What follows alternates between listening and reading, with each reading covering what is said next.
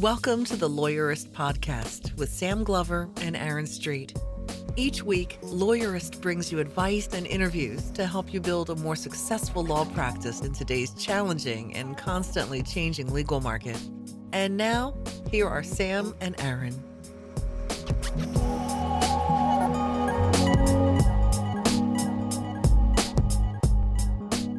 Hi, I'm Sam Glover. And I'm Marshall Lichty, and this is episode 164 of the Lawyerist Podcast, part of the Legal Talk Network. Today, we're talking with Megan Zavieh about the Byzantine advertising rules imposed on lawyers, plus Megan's chatbot and a podcast. Today's podcast is brought to you by LawPay, FreshBooks, and Ruby Receptionists. We appreciate their support, and we will tell you more about them later in the show. So, Marshall, welcome to the podcast. Thanks, Sam. Marshall is taking over the role of editor in chief at Lawyerist, and I thought it'd be fun to have him on the show today. We're not replacing Aaron, but he may take a day off here and there. And I'm not replacing Sam. I'm just kind of his replacement. Yeah, you know, same old, same old, sort of, but not. So now that the scorecard is out and we're back from Tech Show and we're recovering, we've got feedback and it's been awesome. And I just wanted to read a really cool reaction to it that Dan Lear gave us, totally unsolicited. He said he just took the Lawyerist small firm scorecard. It was well thought out. Each question is packed with meaning. Answering honestly and thoroughly is no small feat. I think every small business, not just law firms, could benefit from taking it. Thanks so much for your comment, Dan. That really made us feel like we might have done a good thing there. It was really cool to hear. Uh, and actually, at his prompting, we all took it as a team. And uh, I suppose you may raise an eyebrow at it, but we all gave ourselves an A. But we're going to start using the small firm scorecard for the lawyer's scorecard as well, which is kind of cool. But Marshall, I your story about getting here involves you beta testing the scorecard and getting a bad grade, by which I mean giving yourself a bad grade. So I thought maybe we could talk to people about what it's like to get a bad grade on the scorecard and what that means and what you should think about it. Right? Dan's tweet really resonated with me. He said, Answering honestly and thoroughly is no small feat. And it's not. If you're really reflecting on your business, there's some questions in there that are hard. And you maybe have spent a lot of time trying to grow your business, trying to improve your business, trying to improve your client service, trying to use technology to leapfrog other firms and head into the future of law practice. And when you take the scorecard, sometimes it looks like maybe you aren't doing that exactly as well as you thought. And I'm not mad about it. I'm not angry about it, but I sure uh, reflected on it. But it prompted you to take action. It did, and incidentally, here's the action that I took. Um, it led it led to a really interesting conversation with Aaron, where I had to kind of decide whether to persevere or pivot. In the words of the lean startup, right? I had to decide whether I had the bandwidth to make meaningful changes within my old organization or whether I felt like I didn't have the resources there uh, or the bandwidth to do that. And ultimately, it resulted in me making a choice that it was time to move on. And one of the things I'm really excited about in being with Lawyerist is being able to tell that story and say to people, listen, I have been there. I have tried to make these improvements, and it's hard. It's yeah. really hard. And the scorecard helps you benchmark yourself against where we think really successful law firms ought to be, and then where you are. And we give you real practical tools to move forward. And that's what I love about being with Lawyerist now is I think we can change the world and we can change your business. We believe that to our core. You know, one of our one of the other beta testers is uh, she emailed me, so I don't want to I don't want to betray uh, her name without talking to her. But she was also a law school friend who was sort of your classic straight A student um, and she sort of walked me through her thought process on realizing that she just gave herself an F on it. Um, and it was it was pretty funny. It was sort of like the the stages of denial and acceptance, and and I thought it was good. And and I I think those stages are hopefully what prompt most people to take action. So we'll see. If you haven't taken the scorecard, please do. It's at lawyerist.com/scorecard. It's free. We ask for your email address so we can send you all of the raw score data so that you can take action on it. And we are really excited to start getting a better picture of the solo and small firms through the scorecard and, uh, and watch people improve. So go ahead and do that. Today, we've got a quick sponsored podcast with Sarah Schaaf from HeadNote, and then my interview with Megan. Hi, my name is Sarah Schaaf, and I am the CEO of HeadNote. I am also an attorney that practiced for six years and was most recently at Google prior to leaving to start my own company.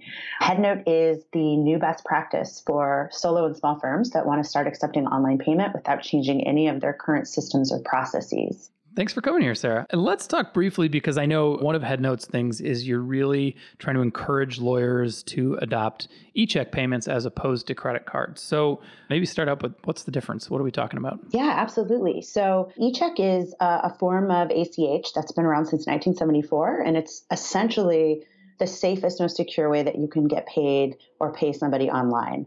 It has something that uh, is actually being used by banks and, and, companies all over the world for, for decades, uh, but it's becoming a newer concept to consumers in, in the peer to peer payment vertical.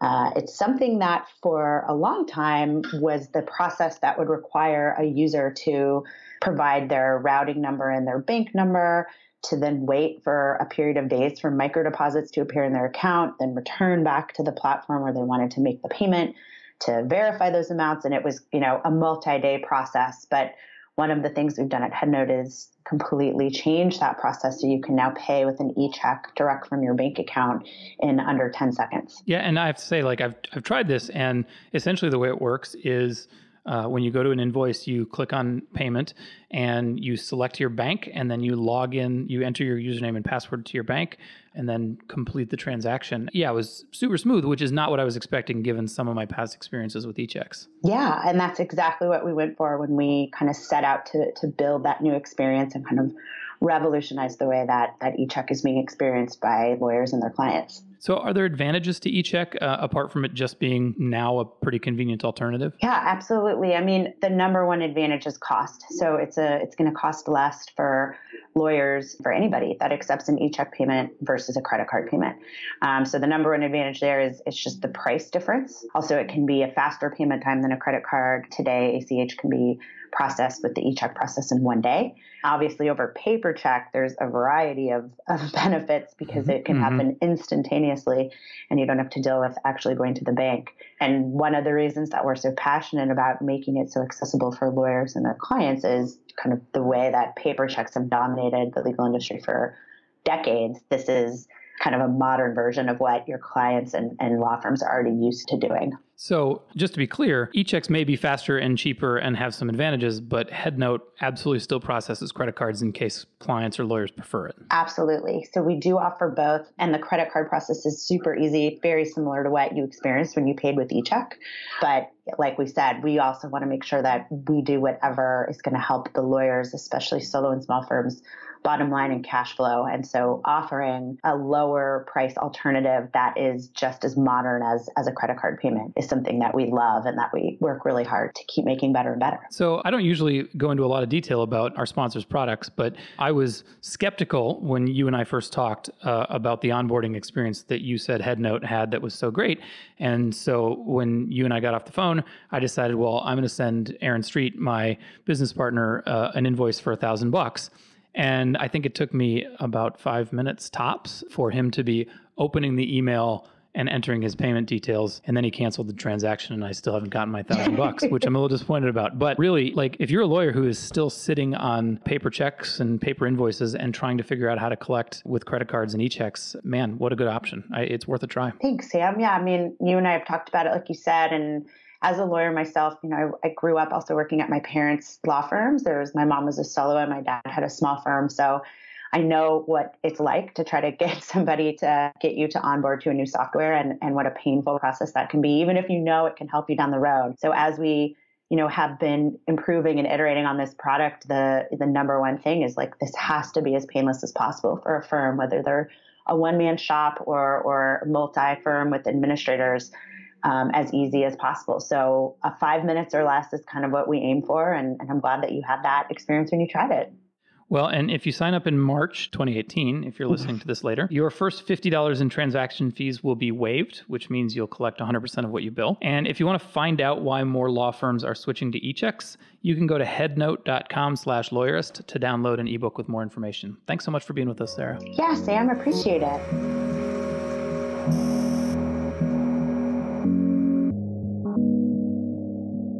I'm Megan Zavieh, and I am a lawyer for other lawyers. I represent primarily California lawyers facing ethics investigations and prosecutions. I also write, speak, and now podcast on legal ethics issues.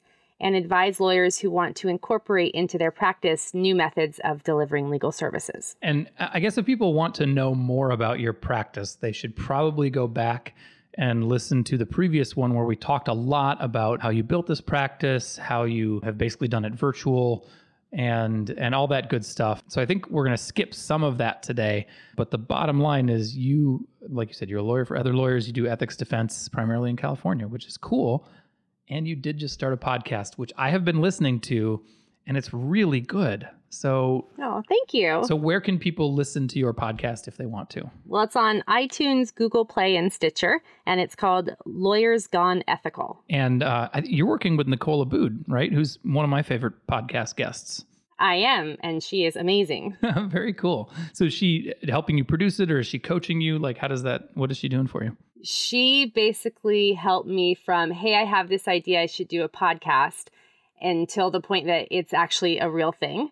So she's guided me on tech, she's guided me on topics, um, a bit of coaching on how to present it in terms of, you know, reminding people to subscribe and such. She's helping me with content, finding guests. She's doing the editing. She's doing the cover art, the oh, social oh, cool. media posts. I mean, she's kind of doing she's doing all the things there was no way I was going to have time for. Yeah, but what she's not doing is being on the podcast and you uh, you're a natural host. It's really interesting. And and so if listeners are interested if you're searching for other podcasts to check out, Lawyers Gone Ethical is a really really good start. It's on episode 3 as I'm recording this, so you can catch up quickly. All right. Thanks, Sam. Yeah, absolutely. So one thing I did want to catch up on about your practice is that since we last spoke, um, you have been employing a chatbot on your website uh, that looks like it was built by another TBD Law alum like you are, Tom Martin, I think, right? That's right. Yeah, Tom Martin from LawDroid put together that bot. And so, what does it do exactly? It's designed to help people navigate through the other information that is contained elsewhere on the site,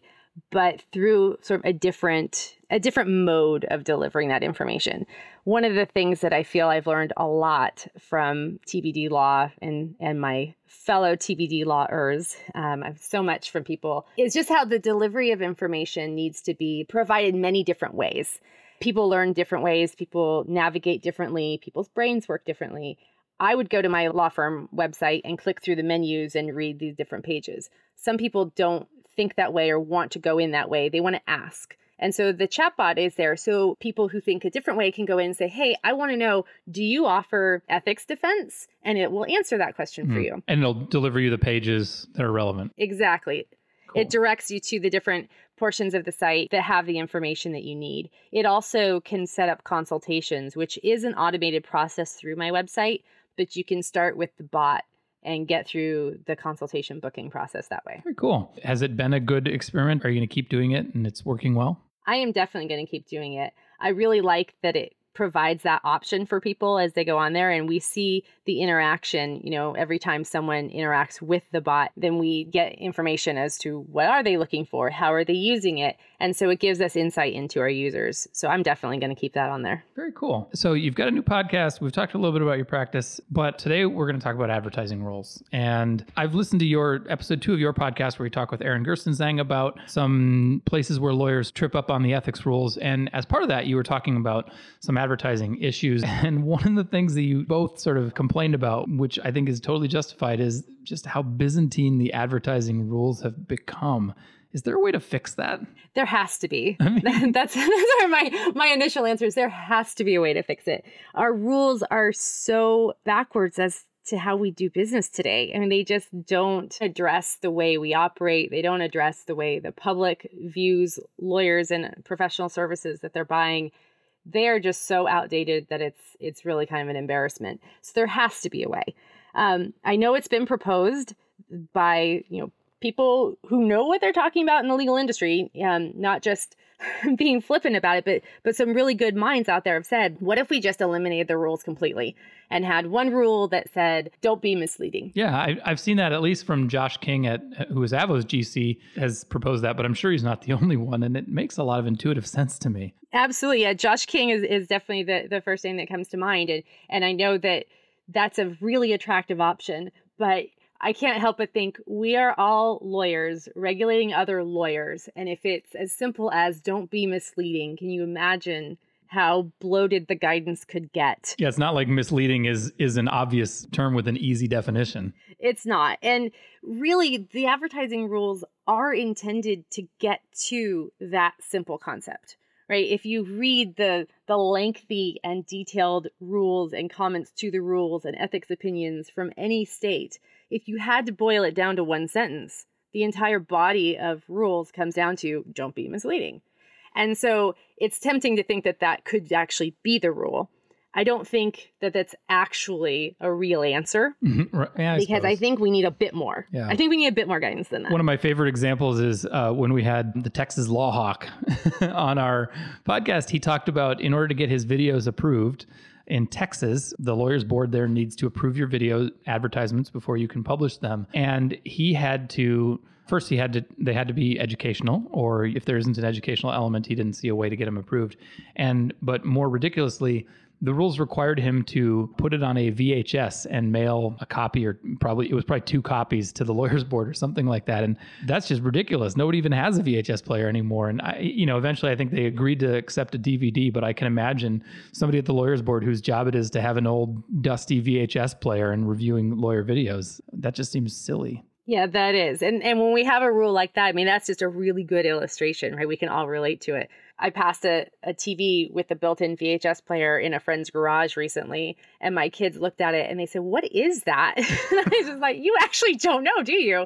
um, and she said, "Oh, I'm keeping that because I have these old Disney VHS tapes from when I was a kid, and I wanted to show them to the kids." And I thought, you know, they're probably on Netflix Yeah, or exactly. Amazon streaming. You don't need that. So a rule like that, though, is just a really good illustration of what other rules also amount to, which is something so arcane, it doesn't even make sense anymore. Right.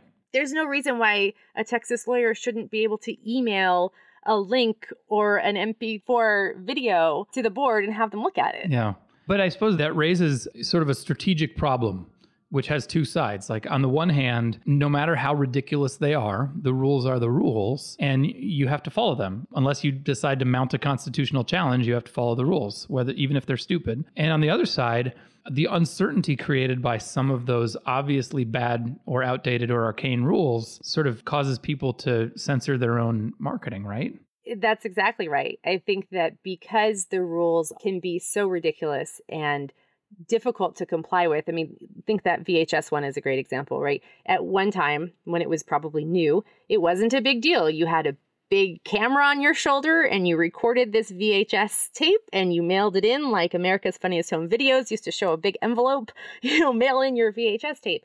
And so at one time it wasn't hard. And it was probably only relevant to like firms with big advertising budgets who were bringing in professional video teams, well, that's probably true. as opposed too. to everybody with an iPhone. That's very true. So when that was a reasonable thing to comply with, people would. But as it got outdated and it got more onerous, the average lawyer looking at that rule today often says, I can't comply with that. Whether it's the VHS one or something a little more relevant that people are actually trying to do, like pay per click ads, which are supposed to have certain disclaimers on every advertisement, right?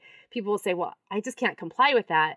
And so it has this chilling effect where they say, Well, I can't run an ad. Or I can't make a video. So how do you how do you analyze that problem and and how do you move forward if it's something that you feel like you ought to be able to do?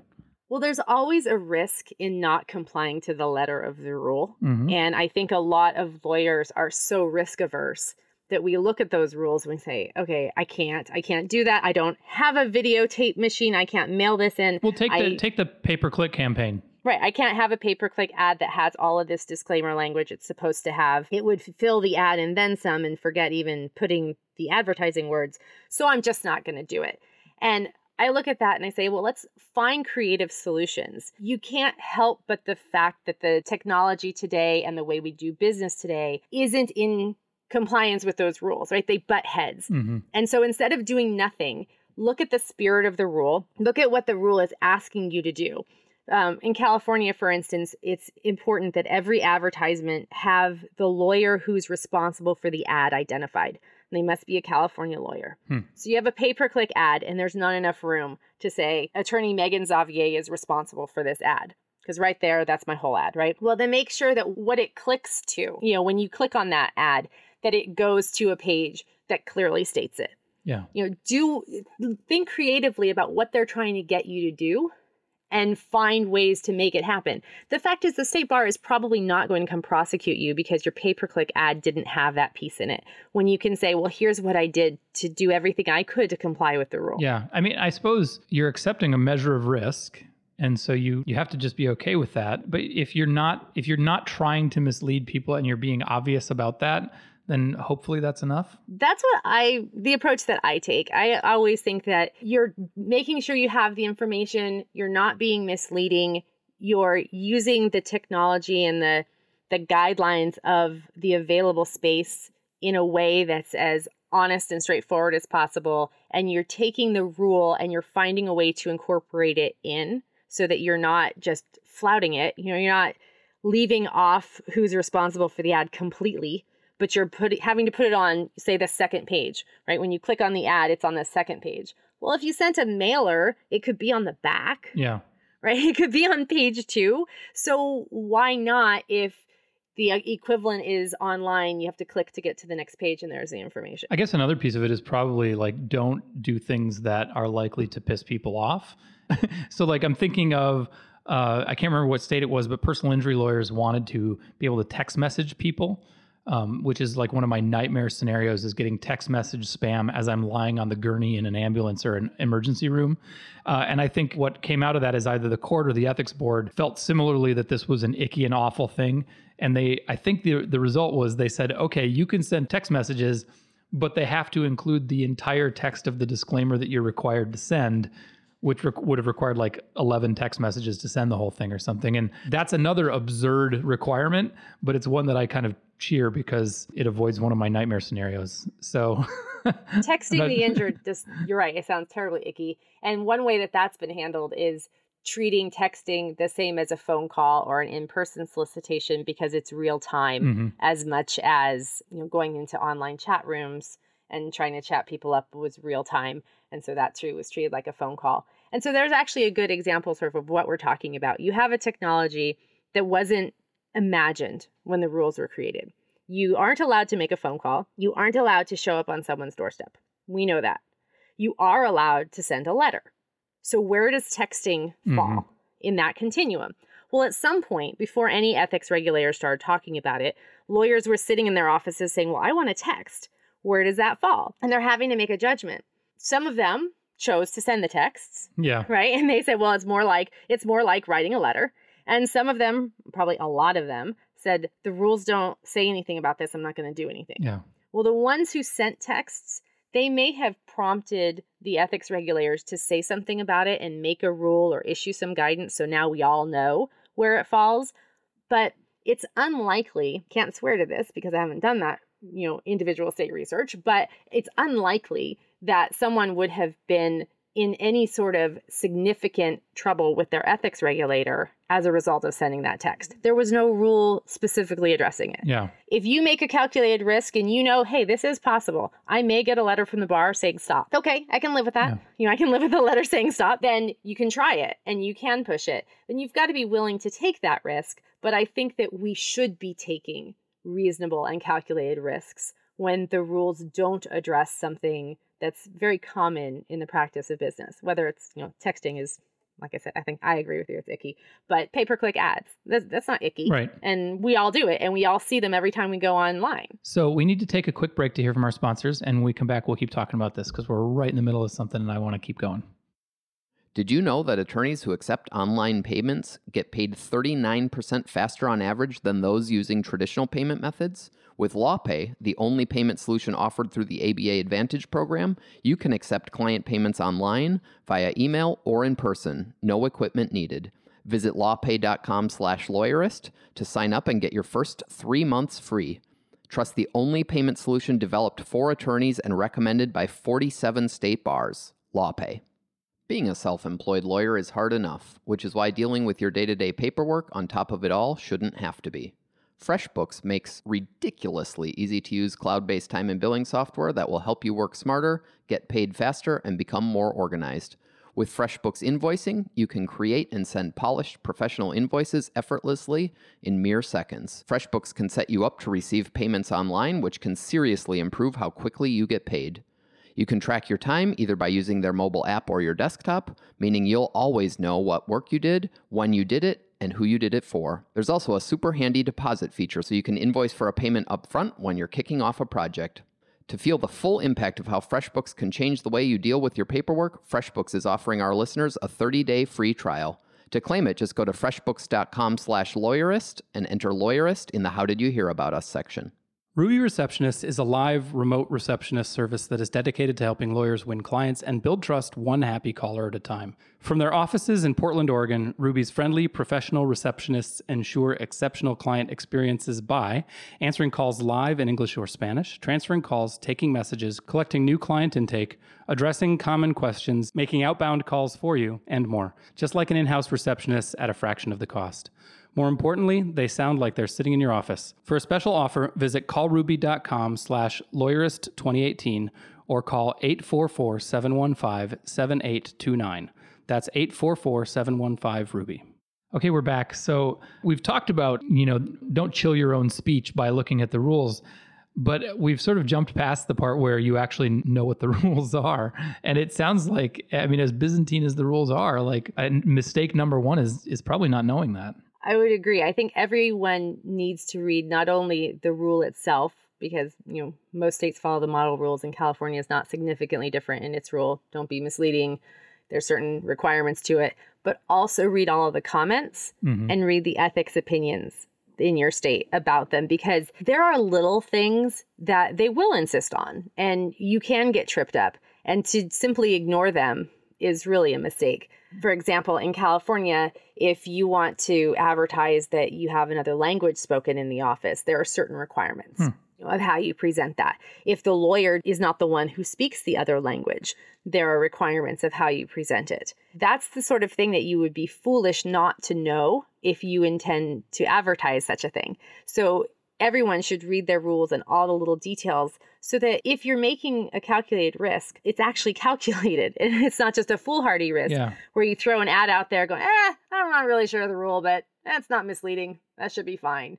And in fact, you're violating some technical requirement that's obvious to prove. So, since we're on the subject, I'm. How should we think about uh, ethics board opinions? And maybe this differs from state to state, but it, it was my understanding that they're just that they're opinions. You take them under advisement, you take them as guidance. But if an opinion says don't do X and you do X, that doesn't automatically mean that you violated the rule, right? It doesn't automatically mean it, but I would caution anyone who has an on-point ethics opinion not to directly violate it. Mm-hmm. You know, it's it's going to be used if you are prosecuted as very strong evidence that you knew you shouldn't be doing it and yet you did it anyway. Yeah. So uh, I, I, feel like another advertising issue or marketing issue that is becoming really important, and I, I literally just had a podcast about this with Gyi Tsakalakis and Kelly Street, is testimonials. And uh, it seems like lawyers are still trying to figure out how these work. In our in our Lawyerist Insider Facebook group, there was a recent conversation that you know got into an argument about whether or not testimonials are valuable or not. And I mean, I think what we know from Yelp and Amazon is they are. People want them. People rely on testimonials, reviews.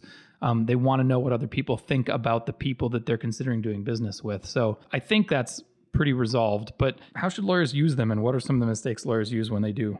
Yeah, I think you can't underestimate the power of reviews.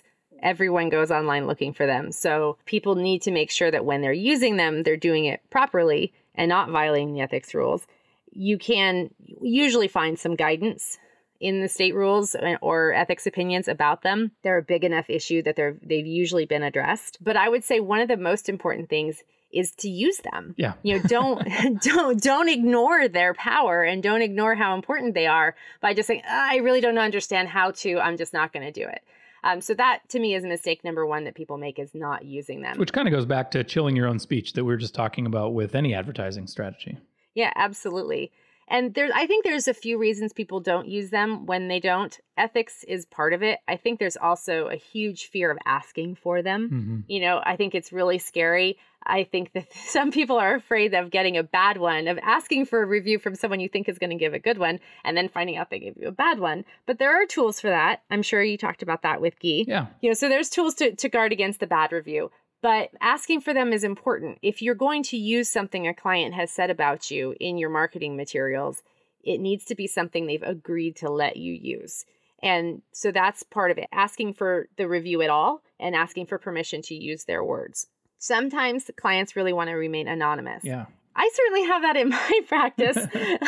I mean, especially if I've been successful and no one knows there was ever an issue because we got it closed non publicly. They don't really want their name on my website that I helped them get a bar complaint closed, right? Is it worth publishing an anonymous review then? You know, it's, I think it has less power because Mhm. people doubt them. They think maybe you made them up, which is another thing not to ever do with a review you know, being anonymous, it, it doesn't have the same power as, oh, so and so, you know, Joe Smith, lawyer down the street, he says this. Instead, it's, oh, anonymous. Well, Mhm. is that even a real person? I still think it's better than not having a review at all. And sometimes you can describe them instead of just anonymous. Ask your client, can I put you down as, you know, lawyer with 40 years experience? Something that's identifying enough to make people first of all think it's real um, but also give give them some credibility without revealing their identity At one point in my practice, I had included sort of a, a testimonial release kind of a provision in my retainer agreement. And before I ever actually used that, I decided, even though I had a short, clear retainer agreement, I went over every provision with everyone at the outset. I think I decided that people probably can't appreciate what they're giving me permission to do at the outset of the representation. Um, I don't know if I was being overly cautious about that or not, but my assumption is that you should ask people for a review or a testimonial nearer in time to when you're going to use it, and you should tell them exactly how you're planning to use it. i would agree with that i've seen releases like that in retainer agreements and i just don't think that people are thinking at the time they sign on with you that something nice they say about you is now going to be disclosed as a testimonial I think it's appropriate, even though it will reduce how many reviews you get.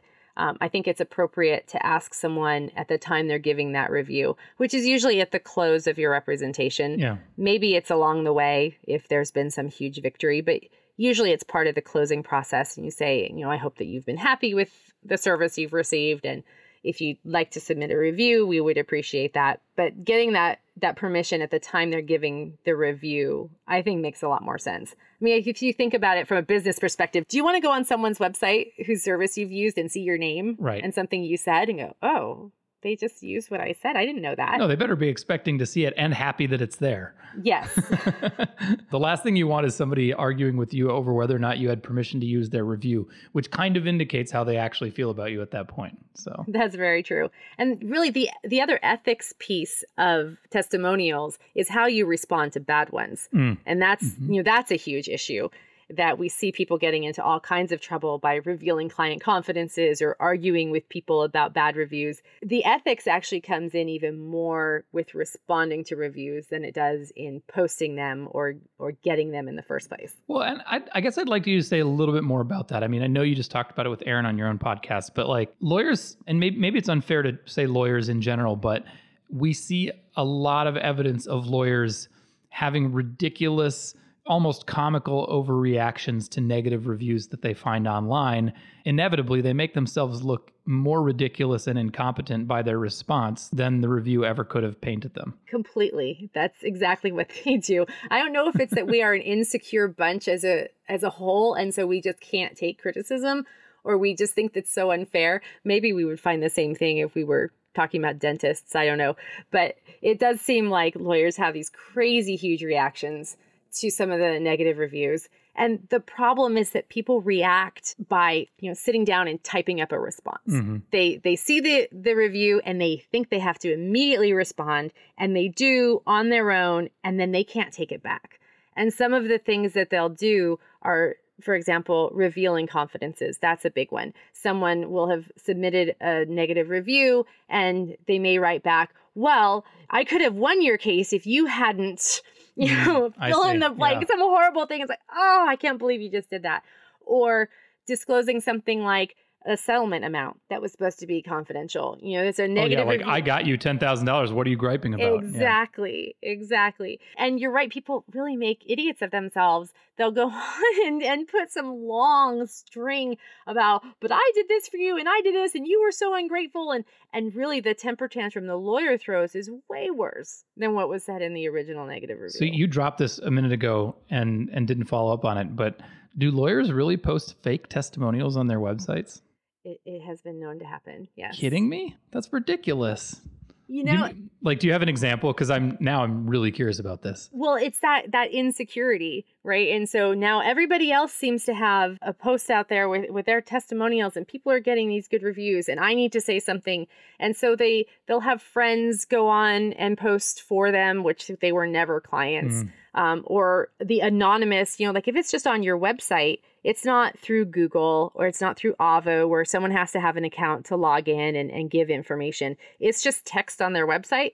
Sure, people absolutely will make those up sometimes. And I guess a friend's recommendation could be fine. Like Jane Lawyer is a great friend and she's honest and uh, diligent and cares, and you should hire her to be your lawyer. yeah, that would be Would fine. probably be fine because it's not trying to fake that she was a client. that would be completely fine. That's just about who you are. That's like a character Mhm. reference. But if it's, oh, she got me a lot of money in my case and she was, you know, such a fierce fighter in court, but there was never a case. Right. Yeah, that.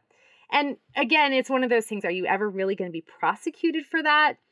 Unlikely on its own. But if you have issues with the state bar, they will go looking and they will, you know, try and dredge more things up. And if they find evidence of something like that, or you know, someone in your office reports you. I've seen bar complaints filed by former admins who say, Hey, I think you should look at this lawyer's practice. Then that can definitely come in. And that just hurts your character so much before your regulator. I mean, I guess part of me wants to circle back to if we change the rule to don't be misleading. I mean, that should that should be a bright line. Don't lie on your website or anywhere in public, you know, anywhere. If you can that's just part of being a lawyer. Like don't dip into the trust funds, don't lie, don't punch the judge. you know, like these should be bright lines that every lawyer knows not to cross.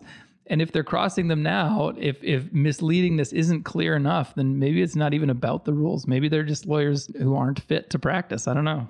Well, and that's sort of the moral character determination of being admitted in the first place. But the standard seems to change a lot once you've actually been Yeah. admitted. Once you're admitted, then there has to be a rule you're violating, and there has to be you know something specific to prosecute Yeah. you on. Well, and I suppose maybe it's the Byzantine nature of the rules that makes it feel like following them is about technicalities, not about the spirit. Um, I can definitely see that. I, when I was studying for the professional responsibility exam, I came to the conclusion that the rules didn't have a dang thing to do with morality or what's right and wrong. They had a lot to do with following the rules. Yeah, I think a lot of lawyers feel that way, and so if they you know go the opposite extreme where I was saying some people never read the rules, Mhm. some look at the rules as this is all I have to do. As long as I'm putting my name on there as the lawyer responsible and I'm putting this disclaimer that I'm supposed to put, I can make the rest of it up. And no, you can't because there's still that overarching don't be misleading concept Mhm. in all of the rules. So, since we we're back to clarity in the rules, is there any movement afoot to change this? I mean, I, I read blog posts about it. I see people commenting on, you know, the, what's good and bad about the current state of the rules. But is there any reason to hope that they may change in the near future? I think there's reason to hope. The April, which is the Association of Professional Responsibility Lawyers, did a big study and report on how the rules, the advertising rules specifically, um, should be changed. California has had its commission working the past couple of years on how to change the California rules to be more like the model rules. And in that discussion, there was definitely a discussion about taking away California's record keeping requirement for advertising, which is terribly onerous and arcane. And sum it up for us real quick. You have to keep for several years a copy of every advertisement that exists for your firm. And today, that means that every time you edit your website, Yeah. you need to have a new copy. And you know that was intended for yellow pages ads once a year and mailings and billboards. It was not intended for electronic media that constantly changes.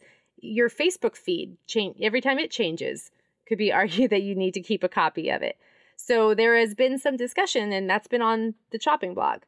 So I'm I'm hopeful that even though we move at a snail's pace, eventually these rules will be modified into something more in keeping with the way business is conducted today. Well, let's keep our fingers crossed. Megan, if people want to find you online, where's the best place for them to go? These days, Twitter is a great place to interact with me. Um, I'm at Zavieh Law.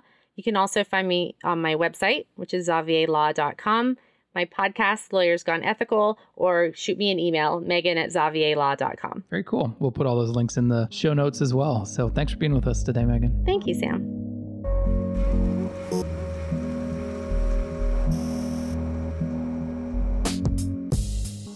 Make sure to catch next week's episode of the Lawyerist podcast by subscribing to the show in your favorite podcast app. And please leave a rating to help other people find our show. You can find the notes for today's episode on lawyerist.com slash podcast. The views expressed by the participants are their own and are not endorsed by Legal Talk Network. Nothing said in this podcast is legal advice for you.